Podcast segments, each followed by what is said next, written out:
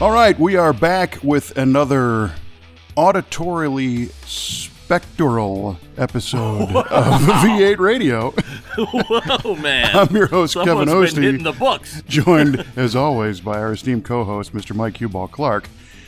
And uh, What's up, man? yeah, how's it going? good, good. That was that was impressive. Well, that uh, that's a little phrase that um, auditorially specular that that basically means uh, you can almost see the show with your ears. Theater of the mind, man. That's Theater of the mind. that's I love it. And if it sticks, I did make that up. So. All right, dig it, dig it. So uh, we uh, typically uh, launch this uh, this fine program with an automotive trivia question because, as the name suggests, V8 Radio is uh, it's a car thing. Uh, did you uh, prepare a trivia question for this uh, this fine episode? Absolutely, sir. I did. I did prepare one, and uh, I'll uh, I'll come out of the gate with it. All right, Kevin. As you know, the lifeblood of any auto manufacturer is how many units they can sell, and the more the better. Uh, which American automaker was the first to sell one million units in one single model year, year, make, and model? One single m- a million units in one year. Yeah. Make, model, manufacturer. That is a good one. Uh, I'm going to think on that because I know, for example, in 1966, the Ford Mustang came out of the, well, 65, you know, four and a half. The Mustang came out of the gate real hard, and by 66, they sold 660 some thousand of them in one shot in Right. one year. But that's not a million.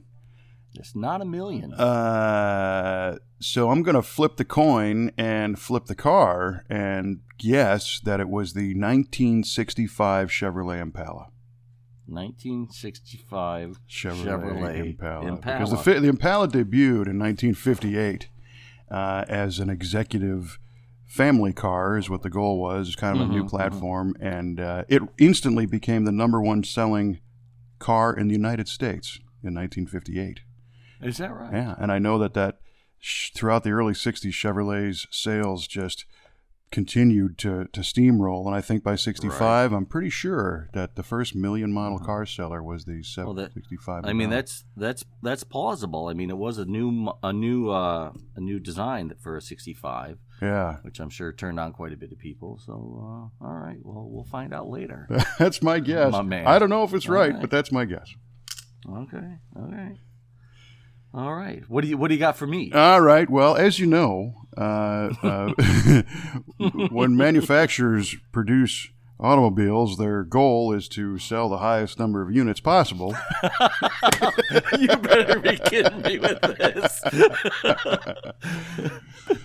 So, as we've heard before, the uh, Ford Mustang was really a hot seller when it first came out, and uh, the direct competition, being Chevrolet, did not have a car to line up against it. So they invented a vehicle that we all know today as the Chevrolet Camaro, hmm which debuted As well as the Pontiac Firebird. Well, the Firebird was more targeted towards the Cougar. The Camaro was targeted towards the Mustang. Oh, okay, all right. so there is a little technicality there, but we'll let that slide. yes. Uh, so the Camaro uh, debuted in 1967. Well, as these cars are being developed, they oftentimes don't release the official official name of the car until it kind of hits the streets. So, for example, there's engineering names and nicknames that are given to these Right. things as they go. A good example of that is the uh, 2003 uh, Ford Cobra Mustang, which was known as the Terminator Mustang, and people still call them that today. But before it, you know, hit the stands, it was the Terminator. So, what was the nickname given to the Chevrolet Camaro in its engineering phase? And it actually got leaked out enough to where there were some official press releases, not official press releases, but there were magazine stories and the such that said, "Here's Chevrolet's Mustang fighter called the blank." Uh, okay, called the blank, but it wasn't called the blank. It was called something else. Could have been the, the blank. Chevy, Chevy, blank, blank, a new car to beat the Mustang. Right on. oh, those marketers. I'll tell Oh, you yeah. what. love them, love them. Yeah. All right. So the engineering name for the Camaro. And and there was uh, Um, to, to to muddy the waters just a bit. Appreciate um, that. Mm-hmm. Yeah, oh yeah, I do what I can. Uh, at some point, from what I understand, there was like hundreds, if not thousands, of names that they were kicking around before they landed on Camaro. But this particular one Mm-hmm. Right. was the front runner and got some press, and not just uh, you know focus group type research. All right. Well, this is this is a either you know it or you don't kind of a question. Well, Not and, a whole lot of room for guessing. and of course, the, Um, the name, the actual name Camaro has some speculation on what that really means. You know, some Right. some say it means it's French for my little buddy or my little friend. Right. Right. And Right. there's kind of a funny story about how Ford engineers, I'm sorry, Chevrolet engineers were, were discussing the name Camaro and trying to sell it to the top brass. And they said, "What what does this really mean?" And they said, "Well, it's a uh, a reclusive but very fierce little animal that that kills horses." of course, perfect. targeting I the Mustang. right, exactly. I like it. Um, all right, the, the, the Camaro's engineering name it got kicked around and and leaked to the press. It um, hmm we, we're gonna say that it was And sometimes these names it are something are Um, other car brand models. You know, right. that that uh, you know, for example, I think the the Firebird was a name given to earlier GM prototypes before it became an official Pontiac car. I think there, Is that right? I think there was a Cadillac that was a concept car called the Firebird at one point. So maybe it was a maybe it was another name that was known as an actual car. Don't don't don't don't. I, I don't know. I'm just thinking here to buy you some time. you know. you know. I also noticed Um, that at the time, most of the Chevrolet vehicles had a common first letter in their name. Were I lot don't of want to hear it. I don't want you. I want you to stop talking. Corvette. yeah, uh, we're gonna say the only, the only, really the only thing that's coming to mind, and it's completely off base, is uh, we'll, we'll see. It was called the Banshee. the Banshee goes for a, for a Pontiac concept Right. car name. Mm-hmm. Interestingly enough. So we'll see. Maybe they borrowed it, or they or Pontiac used it instead. Yeah, yeah. so yeah. Banshee, All right. Banshee, it is. Locking it in. Final, Final answer is Banshee. All right. Well, good to hear. Yeah. Yeah, write it down. Put some smiley faces next to it. I did. All right. hey, Thank you. Little, Thank uh, you very much. Emoticon there Yeah, yeah, yeah. of a, Yeah. of a Banshee Indian. Mm. I know. oh man. Okay. Moving on. Uh, yes, a little bit. So, what else is happening these days? Uh, I got some parts delivered Oh, right uh, on. on on Friday. As you know, it was uh, some rod bearings, main bearings, and rings. Yeah, which will allow me to get going on getting this short block uh, put together. so, the GTO engine is piece by piece It coming is, to, man. to fruition. Mm-hmm. And last night I ordered the BOP one piece main rear main seal, so that should be coming pretty soon. Excellent. And, um, so then theoretically you can get the whole rotating assembly put together, Oh, man. Yeah, you're close. ready to start uh, getting gaskets and putting things together and screws and stuff. So, well, the project is is moving a bit glacially, but moving. Well, yeah, but, you know, that's how these things go. Um, as far as the parts that you, uh, you know, you're, you're kind of getting some of the non glamorous items too right now, you know, those internal uh, bearings and stuff. Uh, and it's down to that seal and that's it.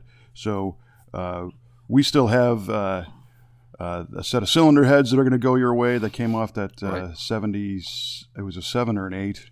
I don't remember now. Did I ever? We never got you the numbers on those cylinder heads, huh? Not the actual the the dash numbers. Uh, there's a little machine pad on there Right. near next to one of the exhaust ports that says if it's a, if it's a dash four or dash eight six X head. So Right, and the- either way, I mean, The concern was we wanted to reduce your compression ratio, but not by changing pistons.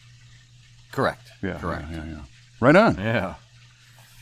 So Um, yeah, so we got that going. So I'll get when I get those, we'll we'll uh, tear them apart and look at them and make sure everything is cool and do whatever needs to get done to them, if anything. And what I'm really happy about is that these heads um, come ready for unleaded gas, and the, you know they have the hard exhaust seats, and uh, my heads didn't have that. Uh, they had the they, they weren't didn't have the hardening seats, and I was ready for.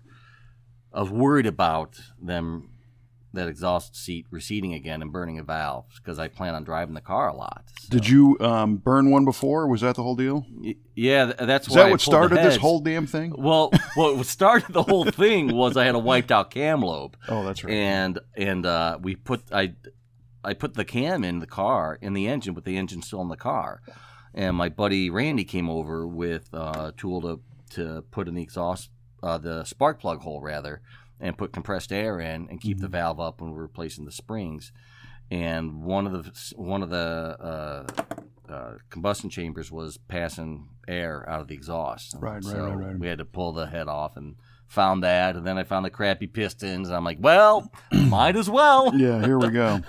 You know, it's funny because people ask us a lot about doing the hardened valve seats, and I, I think it's honestly kind of hit or miss. When you pulled those heads off, did you find that that valve seat was recessed into the head? Well, it was it was burned. It was boogered up. The Yeah. seat was. Yeah, So it had to. uh, I had to have a valve job done. It- it was ready, yeah. Yeah. Sometimes you see, you know, that that was the big scare when when leaded gasoline went away, is that your valve train would explode, you know, tomorrow if you put Right. unleaded exhaust or unleaded gasoline in. And we've seen cars that have had lots and lots and lots of miles on regular no lead gas, and the seats are fine. Is that and right? then we've seen other ones where you know that valve is sucked in there good, and you know the seats torched, like you're saying. So uh, Right. you know, I tend to ask people that have a decent running car.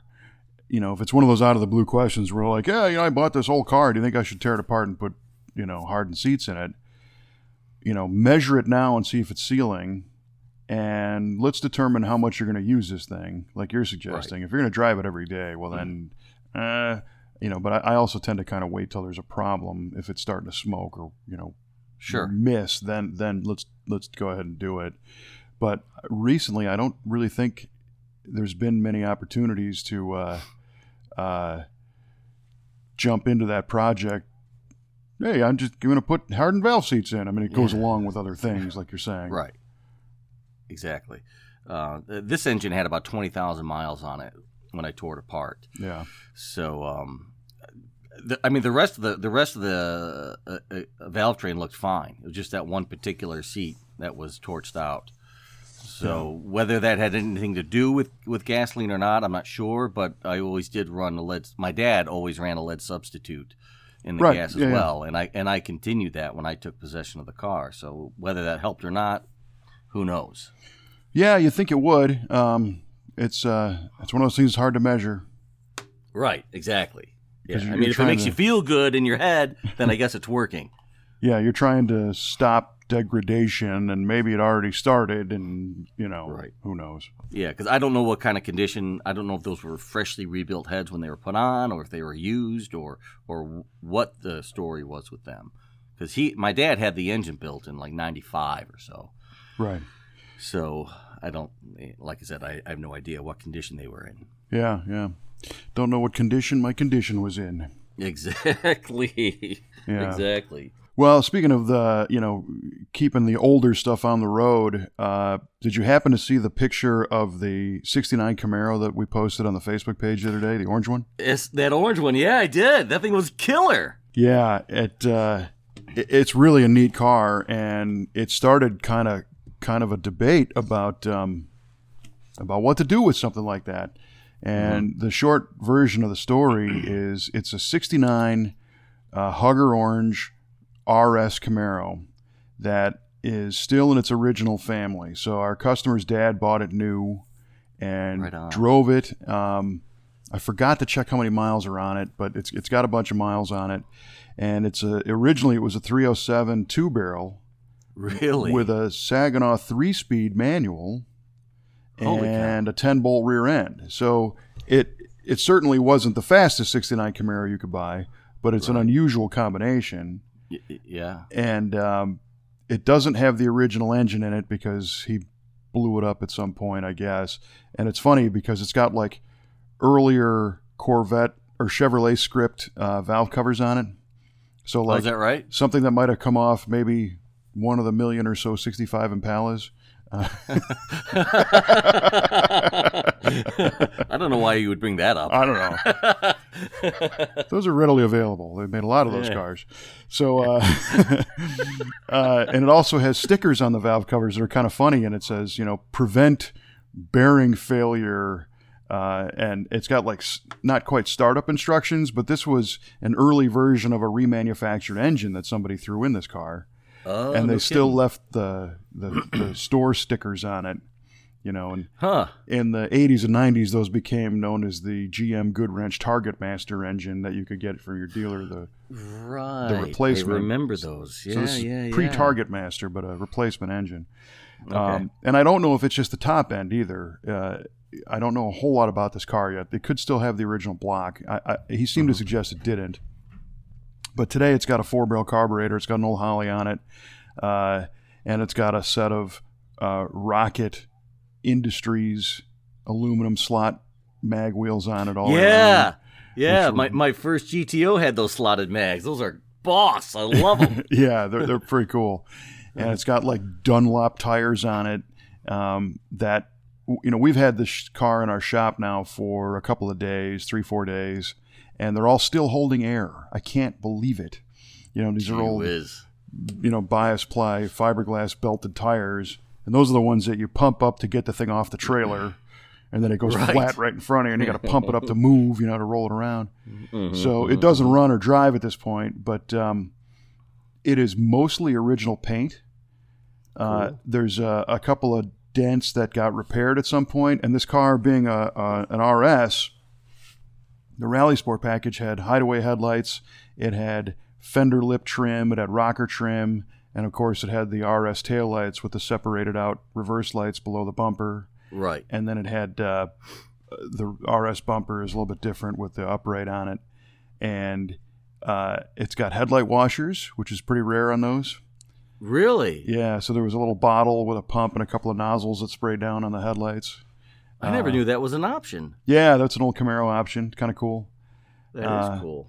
And it's got a white pinstripe um, that goes around the fe- the wheel opening. It's a little double pinstripe that kind of starts pointing down and makes its way back. And the car was repaired at some point with a couple of these dents, and when they they painted it, they touched it up and they masked from the stripe down, so they didn't repaint the pinstripe.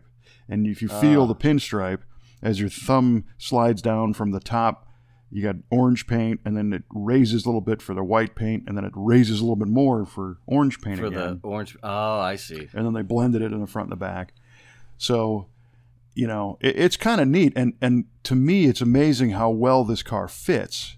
The doors fit beautifully. The trunk lid fits great. Uh, all the things you look for on a '69 Camaro that are problem areas. Usually, the the trunk lid, for example, the radius of the corners of the lid rarely matches the radius of the corners on the quarter panel I got you. where it closes. This one they're dead on, and it's a it's a testament to GM Steel, you know. And I didn't run the VIN. It's an X a code X11 car, but the VIN uh, will tell me the build sequence. I think it's an earlier one, and I'm guessing that just because the the panels are so nice, you know, as these cars were built. The mold was still new, that kind of thing. yeah, the stamps Or the stamp. would wear and and they would Uh-huh. replace the stamps but they had to bang out you know a thousand fenders or ten thousand i don't know how many they did but Hmm. everything on this car is like as crisp as i've ever seen so you don't but at the same time it's got rust in every panel Yeah, I Yeah. noticed that. Yeah. the, the quarters are rusty at the openings around the rear window and around the windshield even in the roof skin is rusty so it's like oh man you know Mm, yeah, that's a tough call. Uh, Yeah. It's got the gauge package, it's got the console. Um, so it's got all the right stuff. It's a white interior. Uh, so the question becomes, well, what do you do with this car? And he came to us and he's like, you know, I'd really like to restore this, but it, it, that's going to be a big job, and and we agree that unfortunately to do it right, it, it is going to be a big job, especially on this one, trying to preserve as much steel as possible. Yeah. Because I'd hate to just, I mean, we could fairly efficiently drill the quarters off and drill the roof skin off and, you know, dunk or media blast the substructure and Mhm. go get some new stuff and throw it on. But it ain't going to be the same. No, no, it's not going to be the same. Especially this this stuff that fits so nicely. I mean, Right. it you almost you're you're almost forced to patch everything up. Right. And Yeah. and we can certainly do that. And uh, our our metal shop team is talented enough to either obtain replacement pieces or fabricate pieces and stitch them in, like you're saying, and do a butt weld where there is no visible seam Mhm. and no detectable repair. Uh, the car would be kind of a patchwork quilt of those, and it would be quite a few of them. So Yeah. that turns into a lot of time. And as we talked about in a previous episode, that time really adds up. It does. It does. That that's where everything goes. You know, it's this craftsmanship of making all these little things, and uh, the thing that really kind of throws a wrench into it is that well, it was a 307 two barrel car. You know, if this Right. Was a Copo 427 car, there'd be no question. You Right. know, you'd be we'd be sourcing NOS panels and Uh-huh. and whatever Sure. uh, instead of trying to repair five percent of the roof skin. Mhm. So um, my thoughts were, let's throw this out there to the the social media sphere and see what people say. And I posed the question, you know, do we fix it or do we restore it? Um, and I'll, I think it's it's about 70-30 where people are saying fix it and drive it as it is, Mhm. uh, which is kind of what I think I would like to do. yeah. Uh, That's what I guessed. That's what I that's what that's what my input was. Yeah, yeah. And unfortunately, it, it was stored in a barn, so a lot of wildlife has been using this as a public restroom for quite a long time, Ouch. as they tend to do. Mm-hmm. Uh, so, you know, a deep cleaning um, and then uh, put new brakes on it and hydraulics and, you know, wiring and safety factors and uh, see what kind of compression the motor makes and fire it up and see if it, it'll move, you know. And that, that's what Mhm. I think would be pretty cool. I don't know that the customer really digs that idea, though. He, uh, I think in his mind, he really wants to see this brought back to new and is Mhm. struggling in that respect. Yeah. And I, I think a lot of times we get kind of conditioned to think all or nothing. Yeah, that's true. That's true. Well, I mean, there's there's such a an outlay of of nice restored cars in you know the the internet land and, and magazines, and I think it biases people's opinion to say, okay, well, this is this is what my car has to be, rather than you know repair this, fix that, drive it as is. Yeah, So, so there's that.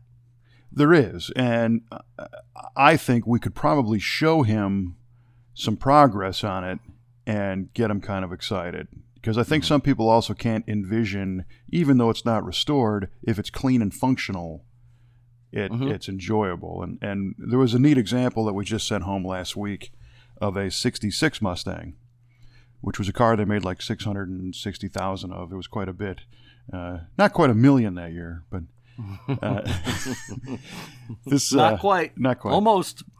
But this guy brought in this an inherited car once again. He got it from his dad, and it's uh, almost same color. You know, uh, um, you know, it's the red orange Ford color, uh, signal red. So it's it's pretty close to Hugger, and it shined like a concrete floor. I mean, it was just flat. Really? know, this Oh, car had no pop whatsoever. Oh boy. Uh, and it's an original 289 car, which is cool. It's a it's a Mustang GT, uh, so it's Mhm. got the stripe on it, and it's got uh, parchment colored bucket interior, so not quite white, but not brown. You know, right. 14 inch styled steel wheels on it, and it didn't run or drive very well, and it kind of looked dead. So he said, you know, how much to paint this car? And again, we start looking at it, and it's got rust in the rain gutter area, so it's all the way up on the roof, and rust in the quarters and stuff. And we had this exact same conversation where it's like, if you really want to do this car, it's going to be a bunch of money. However, um, if you'd give us a little bit of latitude, maybe we can do a little wet sanding and buffing on this thing and bring back this dead paint and see what it looks like. Um, and in the meantime, we fixed, we rebuilt the carburetor, put an intake gasket on it, put a radiator in it, you know, did some Right. maintenance stuff, Right. and uh, rebuilt the steering hydraulic valve and the steering system on those cars, which I can't stand. But uh, Okay. that's got that monkey motion steering where you have a mechanical steering box that has no connections to it, no hydraulic connections to it. And then the pitman arm comes out and actuates a ball stud on a valve that that regulates hydraulic flow through a cylinder mounted to the center link. And it's- Wow. And it's, a hydraulic ram. So as you turn the steering wheel, uh, the the motion goes through to push the valve to the left or to the right, and the hydraulic cylinder Okay. actuates. Oh wow. So you wonder why these cars are unresponsive when they steer because there's too many things that has to happen. right. and then it's Right. to use that phrase again, all or nothing, man. I mean, we put this thing back together after rebuilding that that cylinder or the the control valve, and you'd give it just a little bit of info, input, and that valve is either on or off. So it's like full hydraulic assist to the left or full to the right, you know. So Yeesh. yeah, there's conversions for that, and um, anyway, that's something we might propose to him down the line. Uh, But anyway, we got the car running, driving. We put some new tires on it, put some new wheels on it, uh, some dress-up parts from California Mustang, new side mirrors, and a new steering wheel, and kind of the touch points, and and polished it. And I think we, we put a picture on, of that thing on our social media too. It was a, a hood split right down the middle, left and right, polished and unpolished. Okay. A Couple, I don't know, oh, I a think month yeah, I remember seeing that. Yeah, yeah, yeah. and it was like night and day. It was a exactly. huge improvement, and uh, uh, when you look close, it still had its little rust bubbles, and Mm-hmm. but but now you're kind of knocked over by the the signal red shininess, you know, instead of this flat dull color. Right. Yeah, that red one. That's right. Yeah, it was like red oxide almost. It looked like. Yeah, it, it was terrible. It was splotchy Mm-hmm. looking. It had water spots in it. It uh, it was chalky. You know, it Mm-hmm. was everything oxidized, dead paint. You know, has. Mm-hmm. and yeah, and that car was a repaint to that color. Originally was something else. So who knows how old the paint job was? And that that's what our concern was. Is we didn't want to just buff through it or, you know, start Oh. polishing on it and see all the paint fly off like dust. Oh, sorry, now you got it. Whoopsie. yeah. So uh, by putting in, you know, a week worth of time on, on doing some detail as opposed to, you know, doing a whole paint job, uh, the customer just loved it. He was like, "This is unbelievable how much nicer this thing is," Sweet. and he thanked us for not leading him down the path to blowing it all apart and doing the big repaint on it. Mhm. Um, you know, again, obviously not that we don't have the abilities to do that, but sometimes Right. this guy just wants to putz around on the weekend with his car. Right. Right. Dropping thirty grand in a paint job is not the right answer for this guy. Right, right. So um, I'm kind of hoping we can use that example with this Camaro and say, Oh, okay. you know, with a little love, we might be able to get you something that's that's Mhm. pretty neat. And and the funny thing, everybody's so obsessed with barn find cars these days, and Yeah. and this one, you know, barn find isn't really quite the right descriptor because it was certainly in a barn, but it's been known forever. It's not like somebody right. stumbled Just across stumbled it. upon it. Yeah. Uh, but when we had it in front of our shop, when the customer dropped it off, it was stopping traffic. I mean, people were right? stop. And, and if you follow that thread on again on our social, a local guy posted a picture of the car in front of our shop. He was driving past and stopped and took the picture. Really? yeah, and put put it in the comments. He's like, "Oh, I had to see that thing," you know. Oh, that's killer. It is, uh, and and it just has the look. It's hard to explain. It's it's orange. It's got the you know those wheels, that '70s vibe. I mean, it just looks right. Mhm. It does look right. I, I dug that immediately. Yeah. So is is the dad still around? That who bought the car? Ah, that's a great question. I don't know. Oh, 'Cause he'd probably know exactly if that's the original block. Yeah, yeah. Yeah. I'm, I'm I'm gathering that he's not, I see. Yeah. um, but I don't know, and uh, it would be interesting to uh, to find out. That's a great question, and I, I'm sure he told me at some point. We we first had talked about this car about six months ago, and then he called Oh, the other day and he's like, "All right, I'm bringing it." It's like, "Oh, okay, great, Oh, okie doke. perfect. Here we are." Mhm. Um, the other thing, though, depending on his timeline, this would totally be a neat one for the Muscle Car and Corvette Nationals barn find display. It would be. 'Cause You can't wash it. I know, right? We can't even touch it, and nobody Yeah. has. And. I, I had a little bit of a panic uh, because as we were moving cars around to uh, get this thing lined up with the right bay so we could start to do our little inspection on it, it was sitting out in front of the shop and it just started to drizzle. I know. And I'm like, uh, and Kelly's like, Uh. what? It, it, it's okay. It's fine. I'm like, ah. Nah, it's not authentic barn find anymore. I just saw a bucket of barn find dust going for 500 bucks on the internet. I saw. I was going to say that. I saw that too. That's beautiful. I mean, there's got to be 1500 bucks in dust on this thing alone. Oh my god. So none, none Barn of that wore dust. off. Uh, but how Oh, you know how crazy is it that I was actually thinking that way? I'm like, ah, don't don't don't ruin that. Yeah. Right. And and Kelly's like, look, before our team starts crawling through this to do the inspection, I want to vacuum out all the contributions from the wildlife over the years, and you know, because All the deposits to get withdrawn. Yeah. right, and you know, I get it because you know it's a safety thing, and you don't want these guys hmm playing in filth. That's not cool. hmm Uh, And th- you know that aspect. Well, now that I think about it, that aspect kind of is part of that barn find display. There, there, there's been dead mice and stuff on display at McCacken. Yeah. oh man, that's craziness. Yeah. But the cool thing about that show is they'll display the car as is, and then the following year it might be restored. You know, Right, or two right. years later, whatever. It'll be in the class of whatever next year Yeah. as a as a fully restored car. So this is 2018. I mean, we could get that thing together by 19, I think, if uh, if you really wanted to restore it. Mhm. Uh, yeah, could Yeah. be neat, but I don't know. So hopefully this week uh, uh, it, it came in and we're doing our inspection where each individual department crawls all over it and fills out the form and says, here's what we found. Mm-hmm. And, you know, and, and that's a valuable service, but it gets to be kind of a touchy subject because nobody wants to take their car somewhere and then get a report card that sucks. yeah.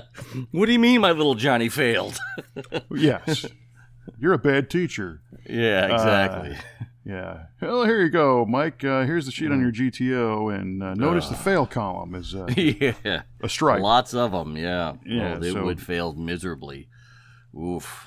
Well, we try to tell people that you know we're not necessarily grading it. It's uh, it's for information purposes, and Mhm. and they can have that form if if they choose for us to do work on it or not. We give that. It's a 12 page form that we Oh, give boy. to the customer about all the stuff that we found with our trained eyes, and they Mhm. might not know about it. You know, a lot of the stuff, leaky fittings and and whatever. Uh-huh. So we try to soften that blow, you know. But in this case, he knows, you know, it. He knows it needs everything. Uh, Yeah. it's just It, it's hard. To, it's it's hard to not know that just by looking at looking at it on the outside. yeah, yeah. I mean, It's just how much of everything does it need is Oh. the is the big question. uh-huh. So And that how was much pretty of cool, Everything does he want to put into it? So there's that too. right? And Uh-huh. You know, I was talking to a guy last night. As a matter of fact, uh, we have a '79 Ford Bronco in the shop. So this is the Sweet. the first OJ style, you know, Bronco. Oh yeah, style, yeah, the right? big Bronco. Yeah, yeah, yeah. Okay. Yeah. And he's had this car for a few years. He's not emotionally attached to it like an heirloom. Uh-huh. Um, and it's always that same conversation, you know, well, how much do I put in this thing and what's it going to be worth? And I'm going to get my money back out of it and, uh, Uh-huh. and everything else. And that conversation to me is far more relevant when it's not an heirloom, you know, Mhm. it's just a car. And, Right. you know, if you really wanted another one, I'm sure there's another one out there that maybe you can find a nicer one and be money ahead. Uh-huh. But it made me think of something. And I don't know if we talked about this before, but these people that ask, is it going to be worth the money to do it? A lot of times they're not putting the value on their own experience with the car. So Mhm. they're only putting the dollars that came out of the wallet and went to the parts department or whatever. They're not thinking about going in the garage and enjoying it and driving it and spending all that time. And I Mhm. said, you know, when you, when you go out to the furniture store and you're going to buy a coffee table, do you ask the guy, is this coffee table going to be worth what I paid for it in five years? you know, it's just not something you do. You buy the refrigerator, you know you're going to use it till it's done, Right. and then throw it out. hmm Cars are different, you know. Totally. Uh, Totally. so it, it's hard to uh, to move off that frame of mind. I'm certainly not trying to you know steer anybody into doing anything, but opening the fridge door does have value, especially when there's cold beer in there and you're. gonna enjoy Amen, that. brother. Mhm. but uh, but things depreciate, so you don't always. Uh, I don't think that's the number one criteria. Um, Unless you know yeah. you have to be responsible, of course, and not spend money Mhm. that needs to go to feeding the family and, and all the rest of it. But Yeah, there's that. There's that. yeah, yeah, yeah, yeah. But anyway, we'll keep you posted on the uh, on the orange Camaro. Uh, Cool. True survivor car, uh, which kind of brings up a couple other parallel topics. We're going to be re- we just released a video the other day about the 70 Challenger Yes, sir, you did. shot On at that muscle car of the week. yeah uh, from the McCacken show with uh, Gregory Qualls.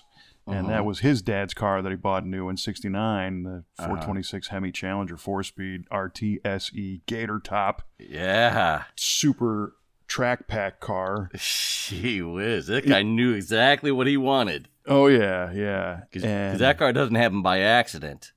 no, No. no, the colors, everything on it was just that's what you would buy. you know? Mhm. And I For don't know sure, if, if you for saw in the video the the there's like a Visa Mastercard sign in the floor because it's got a Oh, rust hole in the floor. Oh, I missed that. Yeah. I have to go check that out again. I mean, That's it's a, funny. it's a Detroit car, so it Mhm. rusted, you know, and, and Mhm. it got kind of patched back together, and and look at how cool that one is, you know. yeah, So that that thing is totally cool. and a neat story. so- His dad was a, a soldier and then a police officer, and uh, Right. uh, car still exists. So uh, definitely check that video out if you haven't seen it. Uh, you were there it- when we shot it. Yeah, yeah. What what what I found interesting is that he said his his dad was in the 82nd Airborne from 64 through 66, and my dad was in the 82nd Airborne during that time frame as well. No kidding. And I thought, oh, yeah, I thought, man, what if these two cats knew each other? Wouldn't that be a story? Yeah, that'd be awesome. That's entirely possible. It is. It is entirely possible. So who knows? Holy So- smokes!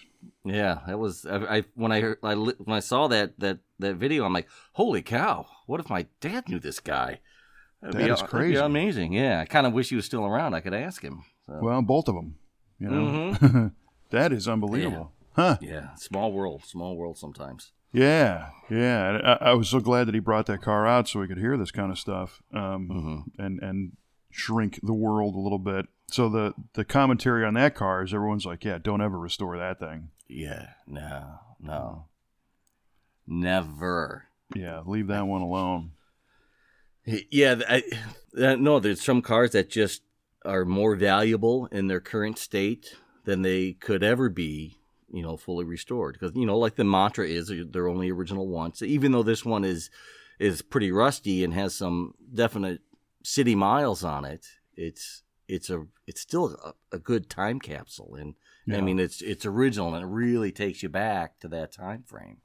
Yeah, and it turns out that a lot of people know that car. You know, he was kind of a local legend. Right, in- right. in, right. Detroit, and uh, I thought it was funny that his dad was the traffic enforcement officer who also did a little bit of street racing. Who who better to do the street racing than the traffic enforcement officer? right, go figure. yeah, that was that was pretty cool.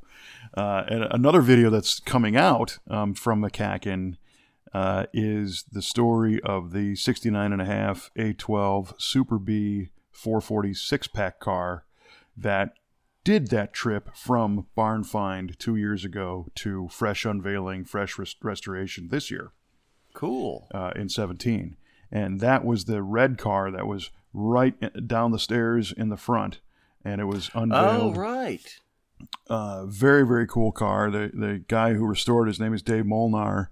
Uh, him and his wife uh, Kelly worked on the car for the past you know year and a half, and Dave's a pilot, and this is his hobby, and he's one of these people that can do a restoration that's on par with any professional shop uh, in his No own kidding. garage. I mean, just an, a remarkable, remarkable job. And the car, um, he he wanted one of those. He wanted an A12 Super B, and he sought out to find that car and found that it had become available for sale. So he bought it, and unfortunately, the uh, the original owner was around when he started the project, Mhm. uh, and they've got photographs of, of the original owner and Dave, all hands on the big air cleaner, lifting it off the engine together. oh, And then the idea was to have the original owner back with Dave at McCacken to put the air cleaner back on as the last step of the the circle. Uh, but unfortunately, the original owner didn't make it to the end. So Ah, he had his, his daughter and, and family members there. Um, but just a remarkable story. Uh, another car that was very well known and street raced and all kinds of stuff. Mm-hmm. Uh, and that one now, it's it's it's perfect. It's brand new. You know, it's completely Sure. completely perfect. So there's there's no wrong way to do it. Um, I just think it's it's very cool that it's a hobby that with with the right minded people, junk is just as cool as mint. Right. yeah, for sure. You know, I think I think my junky GTO is just as cool as Mint. yeah. you know, we all might I have. guess that asp- makes me right-minded. yes, right. uh, at least in this conversation, we're on the same page. Right. yeah, Uh, totally, totally. You know, things might uh, have aspirations to someday, you know, be Uh-huh. perfect. You know, if you can do it, but if you don't, you don't. It doesn't have to. You know, it's still cool. Uh-huh. And I, I always, I can't stand the people who go to a car show or something and they're like, "Oh man, you know, that thing's a piece of junk. It's all rusty." It's like, well, Uh-huh. in this snapshot of time when you walked up to it, yeah, you're you're probably right. Uh-huh. But if you take a minute and ask the person, "What's the deal with this car?" chances are you're going to find out that that that's a badge of honor and it's still here because of something else. And Right. That's what's cool. Yeah. The fact it's still on the road is what's cool. And Mhm. someone's still someone's still driving it, someone's still loving it and and you can't ask for much more than that. No, right, exactly. And that person might not have the means, you know, which many of us don't. Hello. As he raises both hands. Who who has two thumbs and doesn't have the means? This guy. yeah, that's right. Yeah. Well, I- you're the uh, you know you're kind of the poster child for uh, the Chicagoan who really really appreciates every summer day because the winters are so harsh. And uh, in the same way, you really appreciate when that engine bearing came in the mail. As I opposed did to, too. yeah, right. It's a little little step, you know. It's a, it's one little well- nice day. I, I came home and uh, I didn't even know it, it, it was delivered, and I didn't know when it was going to be delivered. And um, I got home and I heard my daughter ask, "Oh, what's that box? Is that is that for me?" And my wife says, "No, that's for Daddy." I'm like, "I got a box," and I looked and I saw it was from. I saw I saw it was to Mike Cuball Clarke. I'm like, only one person would put that on the on the on the sender. I know what this is, and I opened it up. Oh my gosh, they're here! Yeah, that's right. Well, when I first moved to Southern California and there was 350 days of sunshine, uh, you'd see, you know, and. I, I was straight out of the Midwest, and I'm like, oh my gosh, this is beautiful out here. Let's let's just go out, just go outside. And you've got people who are like, oh, it's sunny, oh, it's hot, you know, and I'm like, Bruh. when somebody takes that away suck. from you, yeah, you live in the basement of the snow from Yeah. you know August to June. yeah, You'll appreciate them sunny days. when when you're from a place where summer comes on a Wednesday and that's it, then you will be loving this a lot. Right. Everybody goes nuts. Mm-hmm. Which, you know, brings me to a short tangent that doesn't really have anything to do with cars except for cars and rock and roll go along very well. Uh, the radio station in Chicago, WLUP, Yeah. closed its doors last week, and this is a rock and roll station that's been on the air since 1977, and I grew up listening to it, and so did many, many people. Um, and it, it's kind of a bummer that uh, that that happened. Uh, one of the guys who was on that show, on that radio station, doing the morning show, was Jonathan Brandmeier. He did it for many, many years, and was uh, actually in a band, and they wrote a song called "We're All Crazy in Chicago." And it kind of Yeah. articulated that you know in the summertime they go nuts because they they don't have a whole lot of time to do it. So just a little Right. shout out to uh, to the Loop. That was uh, kind of a bummer. And went away. Johnny B. Johnny B. Yeah, yeah. Mm-hmm. Mm-hmm.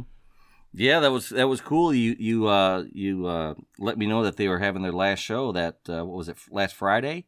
Yeah, Uh, yeah. sometime during the week, and um, some of the old greats were were back on the show for that last day, like Steve Dahl and Kevin Matthews and uh, Joe Walsh was on.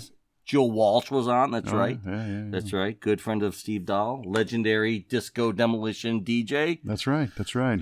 And uh, that story went far beyond Chicago, so people might know that. Yeah, yeah, exactly. you know, listening elsewhere. But just imagine, you know, if you, you know, the, the radio station that you spend a lot of time listening to, if it's still on the air, there's only a handful of cities that have a great rock and roll station that's still Right. from back in the day. Yeah. Uh, down near our shop, it's uh, it's KSHE, which is uh, uh, a rock station that started in 1967, and they're still Oh, on right on. and going Dig strong, it. which is great. Yeah, yeah. That is great. I mean, usually uh, it, it, in today's day, I mean, terrestrial radio is just is kind of struggling, and you get format changes upon format changes, and it's such a an insecure business to get into, especially from a, like a DJ uh, point of view. Well, guys like you and I are ruining it right now. Yep. Sorry. Sorry, Loop. we killed the loop. It's all we killed the. You. It looks like you can stop rock and roll.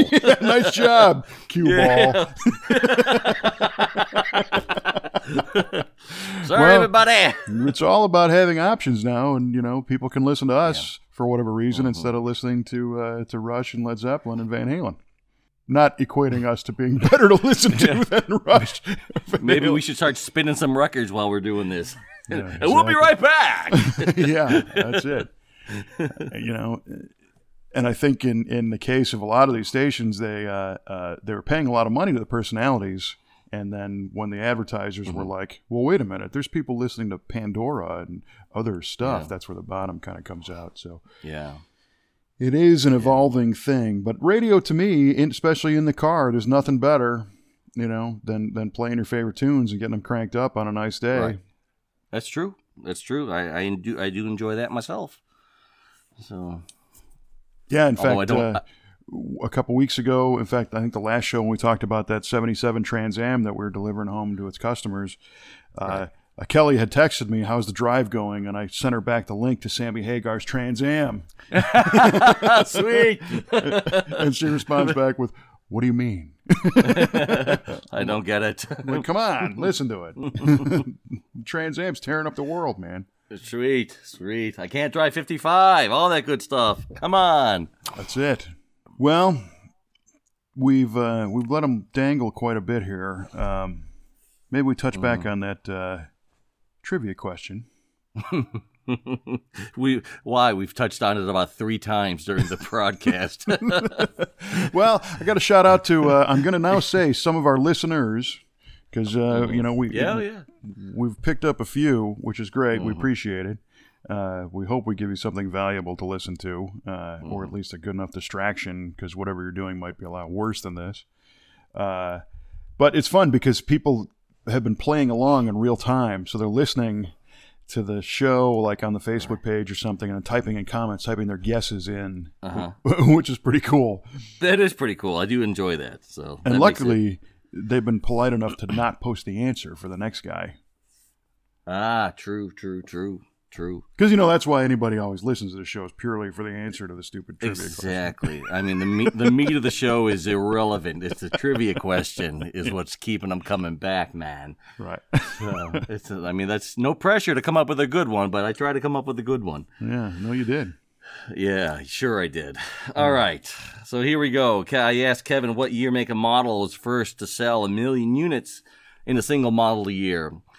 And rather than go down the easy answer of saying a Mustang, Kevin guessed 65 Chevy Impala, which I suspect he knew the whole time and was just playing around with me.